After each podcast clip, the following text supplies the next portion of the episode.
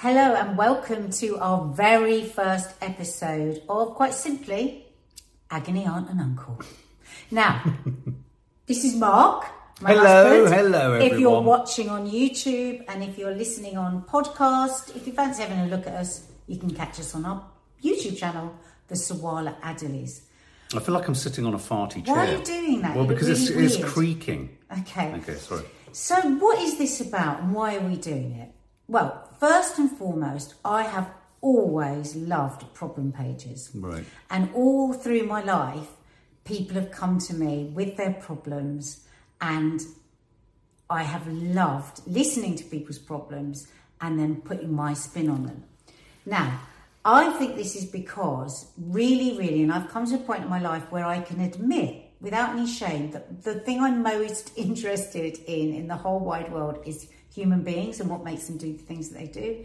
And so I've always had, I've always studied people quite intently. That's, that's probably why I wanted to be an actress actually as well. Or a nurse. I thought you wanted to be a nurse. No, I did want to be a nurse as mm. well.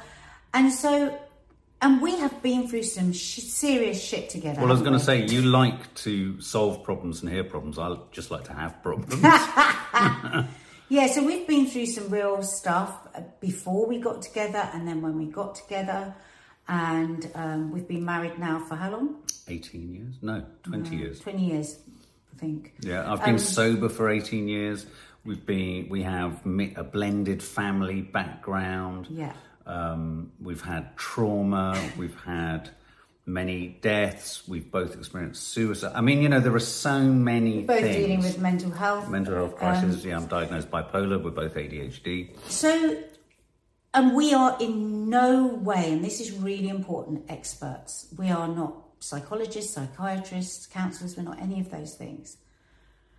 And what we want people to think of us, how do we want them to think? We want you to think of us like an aunt and uncle. Which like, is why we're I both wearing jumpers. yeah, we said, do we look enough auntie and uncle? so, so that where we, we wanted to create a vibe where you're going around your auntie and uncles and you're asking for just a bit of a life input. Now, we are not going to advise directly on this um, podcast. What we're going to do is try and share our experiences. Well, sometimes it's really hard to know what you want. You know, we always say, don't you? You can't ask for what you want if you don't know what it is. So sometimes we might help you think about what it is you might actually want. But also, there und- undeniably there are going to be certain things that come up that, say, for example, around female issues, specifically female issues, or specifically male issues that either one of us won't have direct experience of, but sometimes an outside perspective on it might offer, I don't know, you know, a sort of unique perspective or suggest something to you, or there may be something that either one of us sees in it that resonates with something in our lives and therefore becomes kind of useful. But I think it's really important to say, I mean, this idea that we're not experts, we really are not experts. Everyone is an expert in living their own life. Um, and insofar as I've been through a very, you know, well detailed on the channel uh, journey through sobriety, going to 12 step programs, uh, group therapy, rehab, and all that. One of the things I would say, and it's a trite thing that we say to all of our kids, you know, a problem shared is a problem halved. But sometimes the very act of hearing what you've said, read out, de- you know, talked about, shared about, and perhaps, you know, connections made and what have you, can sometimes be as much as is needed. We do say this to our girls all the time. You know, when you keep a problem to yourself, it just grows. It can grow bigger and bigger and bigger, or then it just keeps echoing round. So I think Mark's absolutely right in that. Okay. Right. So first off, and we do always ask you to state whether you want to be anonymous or have your name read, read out. And this is anonymous, but it is from a long-term sub.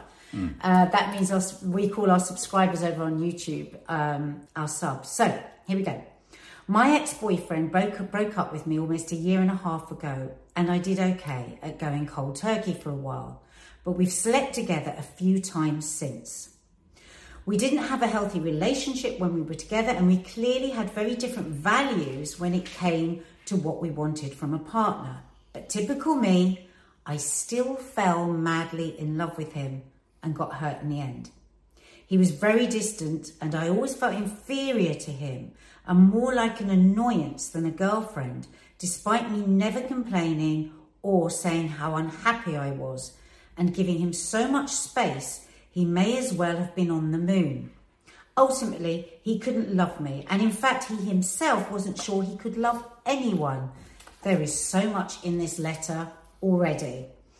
A few months ago, I got myself to a place of acceptance that we were not good together. Saw it mostly as a positive that we aren't a couple and he wasn't on my mind all the time, but something changed. Last time we met up, a couple of months ago when we slept together, the dynamics were so different. For the first time ever, it felt like we were equals. I didn't feel intimidated by him. He seemed to respect and be proud of me and my recent achievements. I felt totally comfortable in myself, and we talked frankly on quite a deep level, which was something we've never really been able to do. It was just so easy and comfortable, but also flirty and fun. Even the sex felt different. It felt romantic and intimate rather than just a shag. We've been texting fair, fairly regularly since, and there's definitely been a flirty vibe again, even some deep chats. He's asked me to meet for a drink next month, which of course I agreed to. This version of him is the version I always wanted him to be, and I'm in a much better place myself. I've been having therapy and I value myself a lot more and feel stronger and more able to stand up for what I want.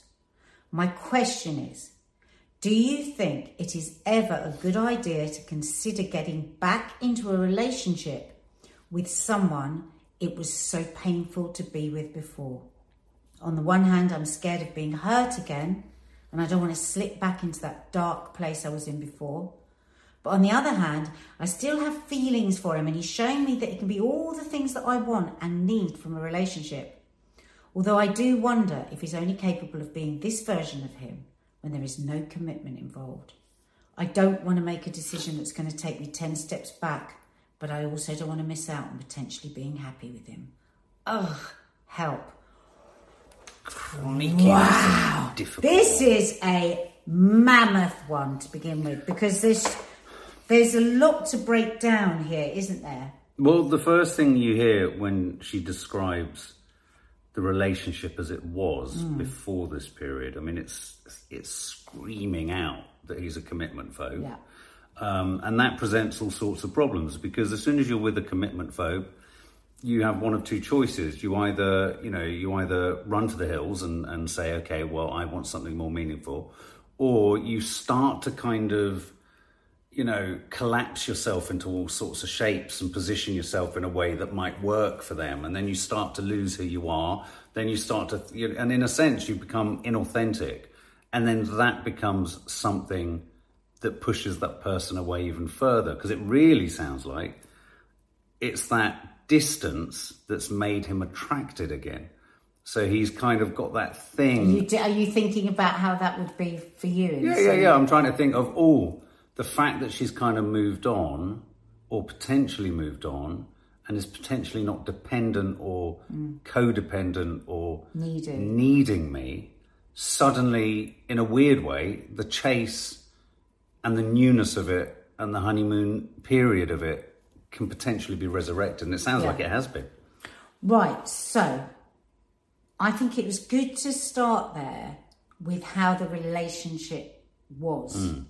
Because obviously that was painful. It sounds like you went through a lot of pain in mm. that and that you had to really just, as Mark says, morph into shapes that fitted for him. I don't think it, I'm going to be really brutally honest here, Auntie Nads. I don't think it necessarily is. He's a commitment phobe at that point with everybody. It may have been, and I'm going to be tough here, that he didn't particularly want you. And sometimes it's really difficult for women to say that to other women. We shy away from it.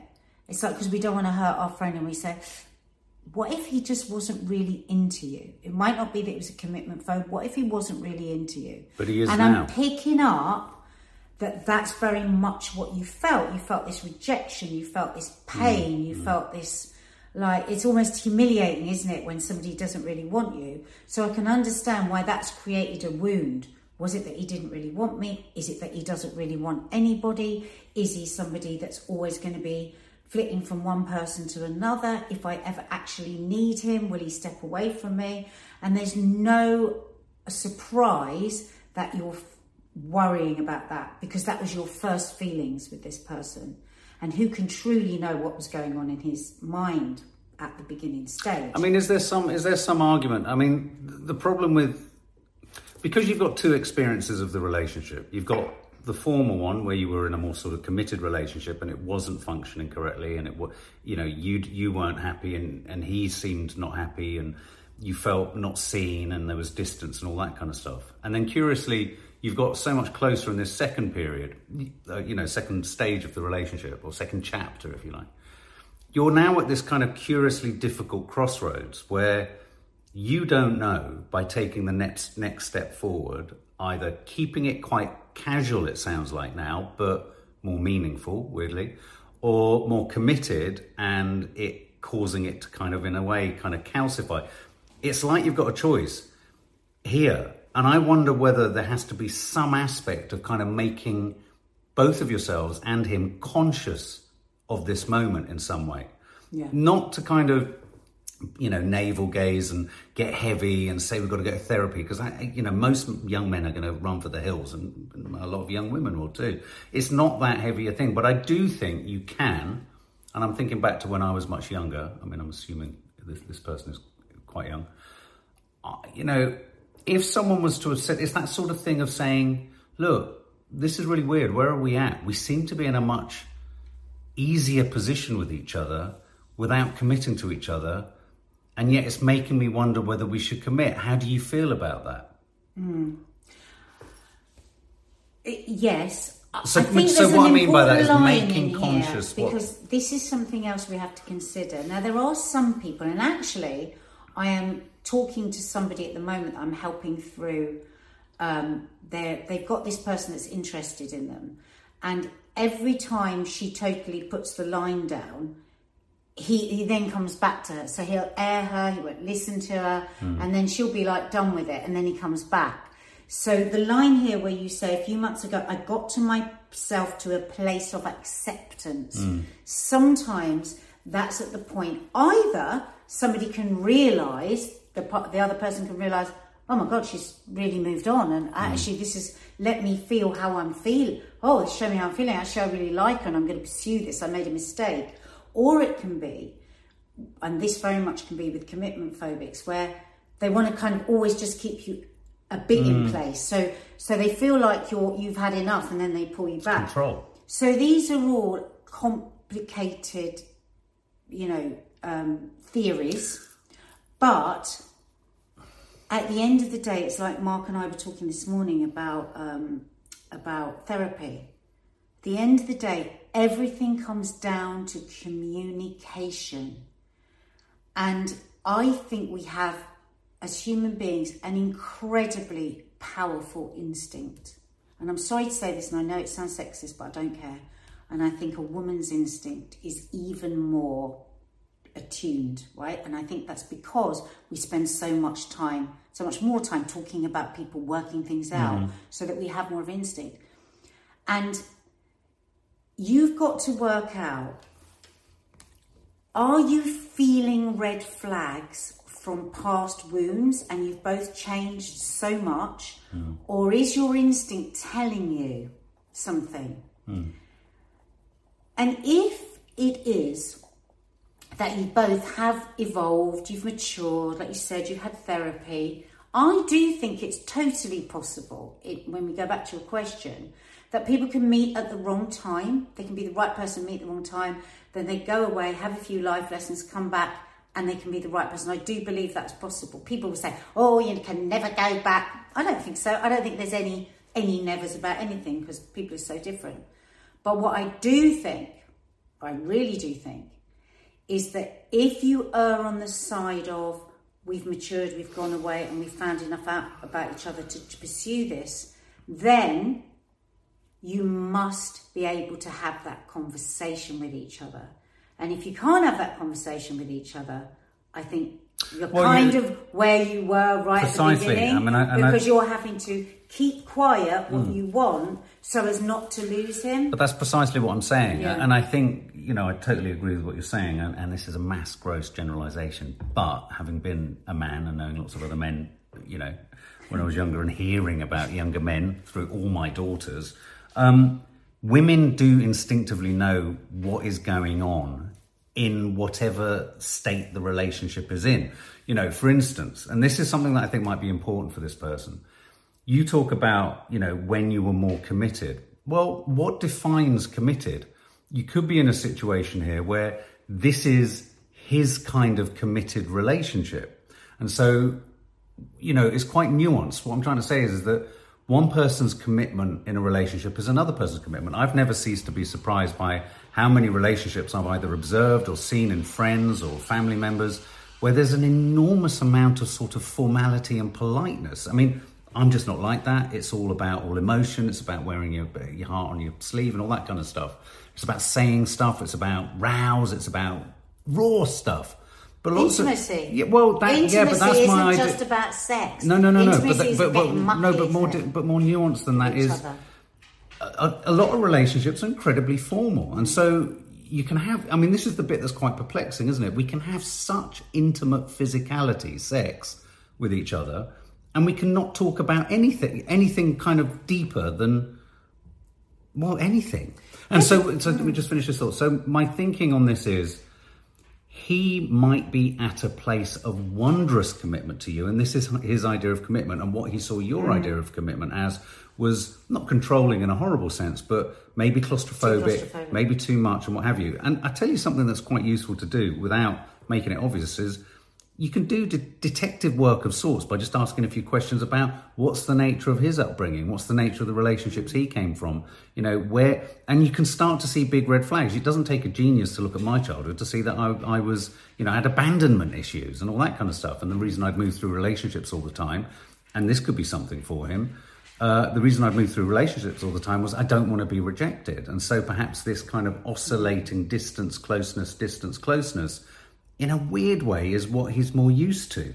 You know, Yeah. could it go away? Could it stay? But I think you're right. I think you have, unless you can talk about it, you're pretty much at. But You've where got no- you, yeah, you've- where you've you made no always progress. start where you Yeah, started. yeah.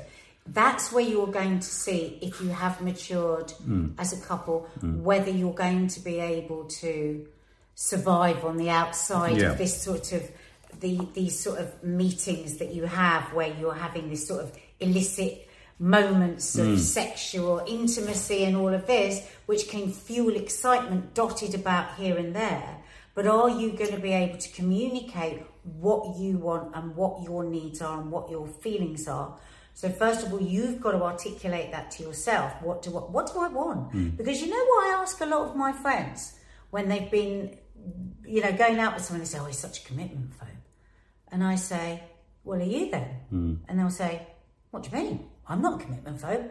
I said, "Well, the last three people you've been out with have been commitment phobes, so you must be looking for a commitment phobe." and people are so shocked by that because what I want when I'm looking for somebody, not looking, but you know what I mean, is is I want somebody that really likes me and wants to be with me and wants to cherish me and thinks I'm the bee's knees. I've never had any interest in somebody that doesn't really want me hmm. because I'm not a commitment phobe. I like to be in a committed relationship. So it is another question. And do you know what? Sometimes that can be really empowering when you think, God, actually, maybe it's me that doesn't want to be committed yet. And then you can ask yourself those questions. Have I got a problem with commitment? Why do I choose people that don't really show me mm, that they mm, want me? Mm. I mean, it's just another arm. Well, and it. also, kind of like as a sort of sidebar to that, it's a kind of continuation, I think, of that thought is perhaps if you're saying that it's working, that there, you know, there's a lot to like about the way it is at the moment, maybe it suits you. yes, that's what I mean. Yeah, I mean, you know, So maybe maybe this is the way it needs to work for you too. But you've got in your head maybe the pressure, societally, culturally, familiarly, from your family, whatever, that commitment is this sort of thing. And actually, could this be the relationship that you and this person need to have? I always say, interrogate what you want and then ask for it. Ask for it. You know, and if that is too scary a prospect to be able to ask, to be able to ask for your needs to be met, then it's not the best way Hmm. to start a long term relationship. And last time I interrogated what I wanted, I wanted a chimichanga. okay, this next one is also um, anonymous. Um, I'd be really grateful if I could get some advice or just to simply open up a conversation about this. Me and my boyfriend of two years had a very difficult conversation last night. We have very briefly talked about having kids in the past, but never in much depth. And last night I found out that he isn't sure if he wants kids. I feel heartbroken because it's something I definitely want. He's not saying no, but he's also not saying yes. I love this man with all my heart and can't imagine my life without him. But I'm 30 and don't have all the time in the world to wait around for a definite answer. He has a lot of anxiety around having kids due to his father leaving when he was a child. I've suggested he starts therapy, which he's thankfully agreed to, but I'm still so confused and was wondering if you guys had any advice or wise words. Wow, I think, well, first of all, I want to say this actually is a fantastic letter because actually you are communicating with each other. There's mm. understanding there, there's already empathy, and he has agreed to go to a therapist. Now, when I think, when we think about our own lives, the amount of people who were desperate for their partner to get some sort of help to work out their feelings, hmm. and their partner's like, I can sort out myself. So that's amazing. Hmm. Who can know what's truly in his head about Well, whether he wants a baby or not? Well, yeah, but we might not know exactly what's in his head, but you've even also, I, I don't know whether this is between the two of you or whether, as in reference to what we were talking about before, through your own detective work or just conversation, if you like, you've both worked out that this is poss- possibly pivots around his father leaving. So you've got, you've already got some aspect of understanding. There's, there's empathy there. Hmm. It's not just about you can't say this or I want a baby and my biological clock's ticking. That would get you nowhere. Hmm. Nobody here can know what's really going on in his mind. He might be, you know, frightened. He might really never want kids. He might desperately want kids, but he's too scared to say it. But what I think, Mark, I'm sure Mark will agree with me. What the really important thing here is this is the moment to be patient for a bit longer. Hmm. When either of us have gone to therapy, and we only learnt this from the mistake of, that we made initially, is like when we go to therapy, the other one would come up and go, So, what did they say? What hmm. did you say? What did you think? And now I have to put, my, when my kids go to counselling, I literally bite my knuckles Yeah. not to ask them what happened, what was said, because you put enormous pressure on people. Mm. This would be my advice. This is what we say to our girls. We are not going to ask you anything when you come out of your counselling session, but trust me, we want to know everything, but we don't want you to have the pressure to immediately have to come out and come up with an idea and with a, whatever. So that would be my advice. Well, That and be at the same time, when I read this, I thought, crikey, this is, you know, I can see where you're coming from in terms of worry, fear. I remember being, uh, before I met you, Nadia, being in a relationship where my girlfriend knew, interestingly, take this personally, she knew she wanted children, but she didn't know she wanted them with me, I think. Um, but I had two kids at that time, and it's weird because men and the thought of having children, I think, really does pivot around their relationship or non relationship with their father. Because in an identical fashion, I didn't know mine. And what that drove me towards was knowing what I would be when I became a parent. But interestingly, I don't know if your boyfriend's the same age as you, 30. I never envisaged having children until beyond 30. I mean, that went spectacularly in the other direction. Mm. But therein lies a point. In a weird People way. have numbers in their head. Yeah, they do have numbers, and they are quite well. They're not always arbitrary, obviously, not for women. I think this might be one of those things where men will move towards this kind of thing if they don't think they're being chased for it. And I'm not suggesting that you're chasing for it, but I think it's a little bit of what you're saying, Nadia, where you kind of you need to play it cool. I think with a man. Well, give him space. I think. But if he's fact- willing to go to a therapist Yeah. as well, but you know that that's going to be very constructive space. Yeah. Insofar as he's, he's not going to be sitting there going, "Well, I've told her this, and she won't listen to this," and Yeah. he's going to be going there because he knows that you he's doing it for you as much as he's doing it for him, Yeah. and he wants to provide answers. But I, I suppose what I'm trying to say is, it's all right to be scared by this Yeah. because oh, you know no man can imagine what it's like to have a body clock, you know, Yeah. ticking away. Yeah, and and I think I think you're doing everything right. Um. That's what I would say. Now, it does. We do have a biological clock ticking, and I think there will come a point where you will need him to commit or not, and then there will be a point whether you make that decision as to whether being with him is everything, and you'll give up your hope and prayers for a child or the other way around. But there will come a point when you need to make that decision. But what we both hoping now is that, like you say, he's got issues because Mm. of his his childhood, and that you'll be able to work that out and have beautiful babies together. Important line that you're right. He's not saying no, but he's also not saying yes. So Yeah. you know, it's not a it's not a given, and I just know that. And that could mean that he could be a very good father Yeah. because he's not jumping into it lightly. He knows it's a big thing to do and he wants to make sure that he's in the right place. Mm. he- But another thing I would say, it's never the perfect time. yeah. Is it? Like I remember thinking, oh well, when I've got, mm, or when I'm at this stage, or when I'm at that stage. At some point, you have to go. It's now or never. Yeah. But thank you for that one. Thank you. Um, yeah, it's funny, isn't it? Men, men literally don't have that pressure. I mean, it's something we don't.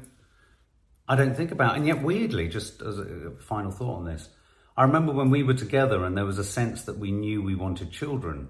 I very much felt your biological clock ticking. It was something that I thought, oh crikey, yeah, this could become quite urgent quite quickly because you were that much older than me. Um, Did you ever have anybody ask you if you wanted children with them and you absolutely didn't? You were in a relationship that you liked, but you just thought, oh no. Did it make you see the light and think, oh, you've just made me realise I don't want to be with you? No. Simple answer. No, no, No, no, because no. you no. do hear that a lot. Oh, yeah. Yeah. you know. But also, I think that that can be What the fair. Idea? The idea that someone wanted a child with me and that made me go, no, I'm out Yeah, of it. No, yeah. I never had that. I did have situations where there was the potential for a pregnancy to have carried on. You know, someone had had an abortion, um, and those thoughts kicked up. And I think the first time that happened, I got I was very scared by the prospect. Hmm. Of potentially thinking, oh my god, it can happen that I mean, what a moron! It can happen that easily and that quickly. early days. Yeah, absolutely. Um, and then two years later, had a baby. So this is from Becca, and she says, I've had a friend for 10 years, and the last three of them I found myself in a situationship. I've only just discovered that this is a word. what is that? You'll find out. With him constantly going back and forth between me and his ex. To keep it short, he kept me a secret. He only let me stay over at his at Christmas. Um, uh, it seems like we start moving in a forward direction, then he takes 10 steps back. After that, he went quiet on me, hardly talking, whereas before he'd been messaging me all day, every day. He's done this for the past 10 years. Wow. Every time we've seen each other, I feel used and abused. He always said he wanted more for me to be in his future, but he never gets any further. I had enough and two weeks ago sent him a long message telling him that what I thought and felt for my own sanity. I had to go, but if he was bothered, then he would find a way of fixing things rather than letting go. I am really struggling going going with no contact, as we used to talk all the time every day, and he's had times where he's gone a few weeks after these sorts of things, but I've always given up and contacted him. This time I refuse to, but it's killing me. Can someone, after that long, really turn their feelings off and fake 10 years?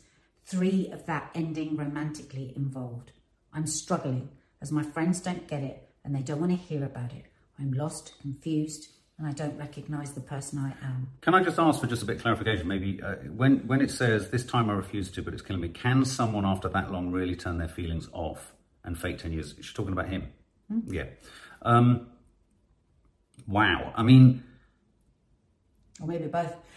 Right. this this this is uh, this is this is a big one because this is about someone who you Becca who's who's caught within a sort of game of cat and mouse. I mean, it's like a push me, pull you, push me, pull you. And I think the only thing I can offer on this from a male perspective and I've been there, is it it can also not be born bizarrely of wanting to be mean or vicious, but this person is unable and perhaps is unable because they're vulnerable in their own way, they don't want to be rejected. There is an aspect of wanting their cake and eating it, wanting you on tap and dropping you and picking you up and dropping you. There's obviously something that keeps pulling you back. And I think the big question is, what is that thing? You know, with some people, it can be, unfortunately, just sex. I mean, I'm, what, what, I mean, a situationship. What does that mean? Is that is that like an open relationship? Well, just if the situation is there, then they get together. Right. So, so you know, I think the questions to be asked are: Is it principally revolving around sex and phys- physicality when he comes back, and when you, you know, you, you rejoin him, if you like? is there stuff that's beyond that that's really emotional and meaningful and there's a sense of security in which case we're dealing with another sort of commitment phobic type situation or the worst case scenario is he's kind of emotionally unimaginative and can't even see that this would be a problem for someone and so is unaware of, of the trauma that he's causing and you know if this is the first time you've actually said i've had enough he'll have got used to this behavior My heart is literally aching. Mm. I've got like a churning gut for you. This is horrendous. What you've been through for 10 years. It's a long time. 10 years of pushing and pulling you. 10 years of being given hope and then rejection, hope, then rejection. This is just awful for you, and this has worked for him. Hmm. And when you say that your friends don't want to hear it,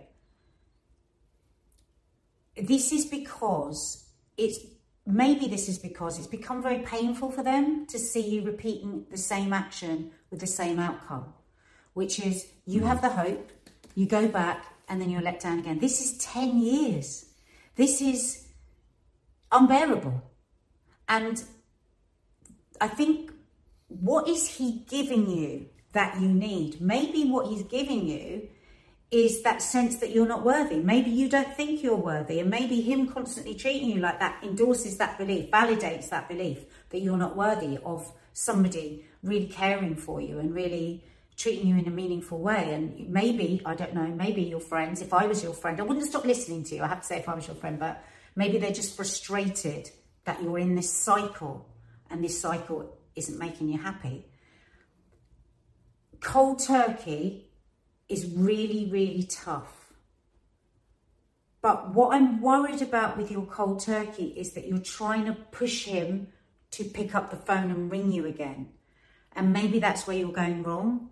Maybe, maybe this is about cold turkey one day at a time for the rest of your life.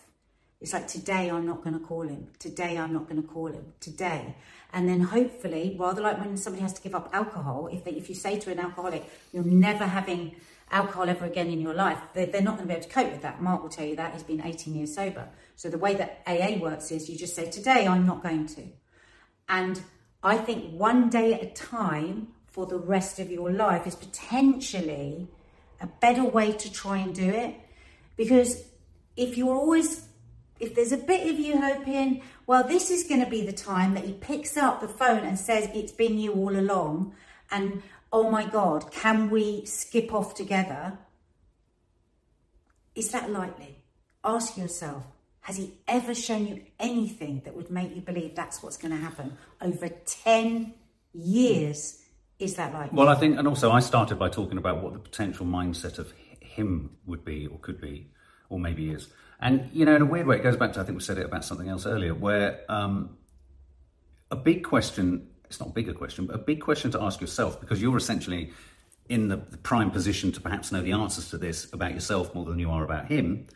Why have you been going back for such a long period of time? And what I mean by that is, you know, what part of you, perhaps, perhaps, you love the feeling of excitement, and that's an endorphin hit, and that makes you feel good, and that the trade off between feeling ghastly and neglected and abandoned and, and everything else, the trade off is, is that when you get those highs, they're worth it.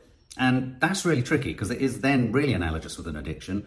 It's like you'll binge on the relationship, you'll withdraw, you'll, and then the binge is like, oh, this is going to give me the excitement and the fun and the, oh, it's all come back. And maybe you too, whilst you feel he's repeat, repeating bad behavior, you know, hate using bad or good, but you're repeating the same behavior as a, almost a form of self harm. You're going back in, you know it's going to happen again, but you're willing to do it because you know you'll get the high again each Yeah, time. that, that is a really possible. What Mark says there is it could be. Obviously, we, We don't, don't know. No, no.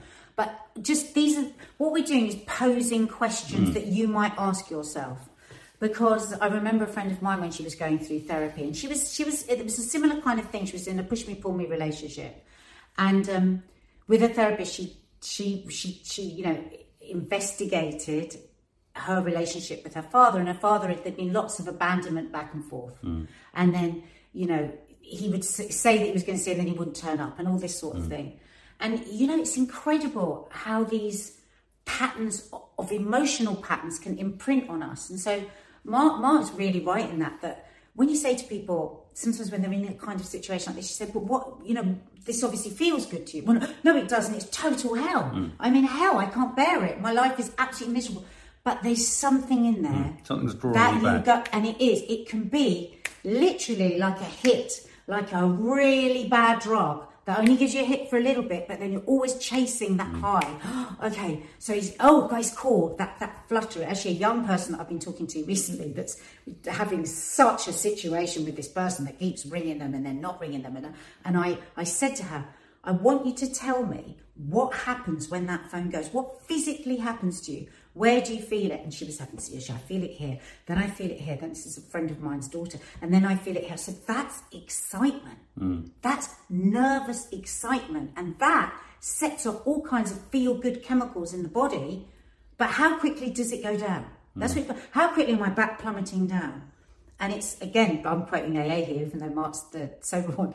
You know, they talk about first thought, second thought. First thought, wow, I'm going to have this gin and tonic and I'm going to have a great time. AA teaches you to say, what's your second thought? Hmm. My second thought is I'm probably going to end up having a hundred hmm. and then I'm probably going to lose my job and lose my. So first thought, oh, he's calling me. What's the second thought you could have? He's calling me. Where has it ended up every other time? He calls me, we end up having sex, or we end up doing this, or whatever it is, I don't know with you. And then where does it end up? Well, it ends up usually in a day or a year or a couple of days with me feeling absolutely rock bottom again and feeling self loathing and abandonment. So it's so it's you've got to weigh all of that up. Am I getting something that I want from this? And if your answer is fundamentally yes, well then fill your boots, carry on. But if not, then one day at a time, don't pick up that phone. Just just one day at a time. One thing I would like to say also about the whole thing around struggling with your friends, they don't want to hear about it thing. I don't know if this helps, but I can think of someone very close to me um, who, you know, keeps going back into a, a sort of a state with regards to someone else that they like. And I get frustrated because I can see how this person's stepping towards someone and then being hurt and then stepping towards them again and they can't help themselves. I can, you know, my frustration is born of loving this person. So I suppose what I'm trying to say is, is right, you're feeling this from your friends. It's not going to be coming from a place solely of don't want to hear about it.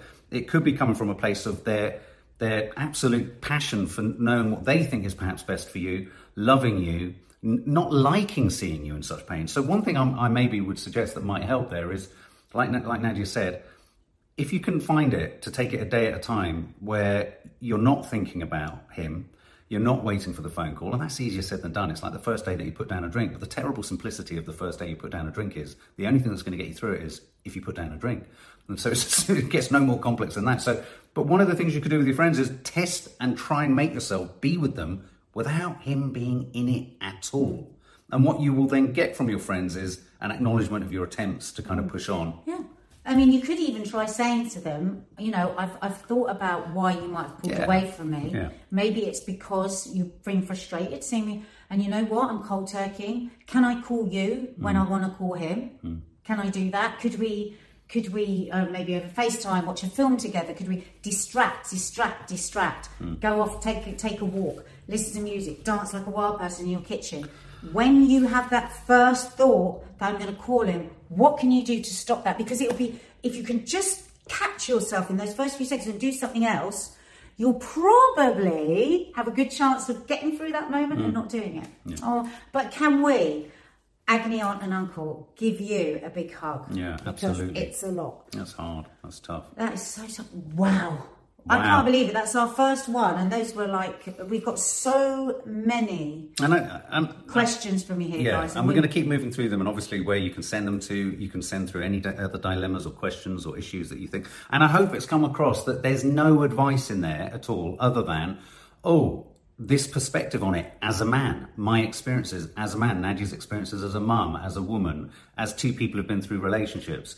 And as I, I really try also, because this is a terrible generalization, it strikes me we have a, a large female viewership and listenership the sense and the truth of the matter is that often huge problems develop because of rather, because of a rather, and I say this as having been one, because of a sort of, it's not necessarily willing uh, inability to understand the finer details of emotion, but men can be very dense. And they can. He said it. Yeah, yeah. I never said no, it. No, no, no. But we can be, and I've been in that dense place. But sometimes, rather than me just going, I want to forget how dense I was, and how emotionally stupid I was, and how inconsiderate I was, and how unsophisticated I was, being a father to four daughters, what I do try and do is actually take myself back there to understand and remind myself of why they're doing this. And then interrogate whether this is something that they will get past, they could get past, they can get past, or that you can, as a woman, negotiate it in a way that's not going to hurt you as much. Do you know what I mean? I think it's that age old thing of saying a feminist group shouldn't talk to men. I totally disagree. You've got to include men in the conversation. And that's what I'll try and throw into some of these kind of discussions. Yeah. Is that I was an arsehole too once and I didn't mean to be.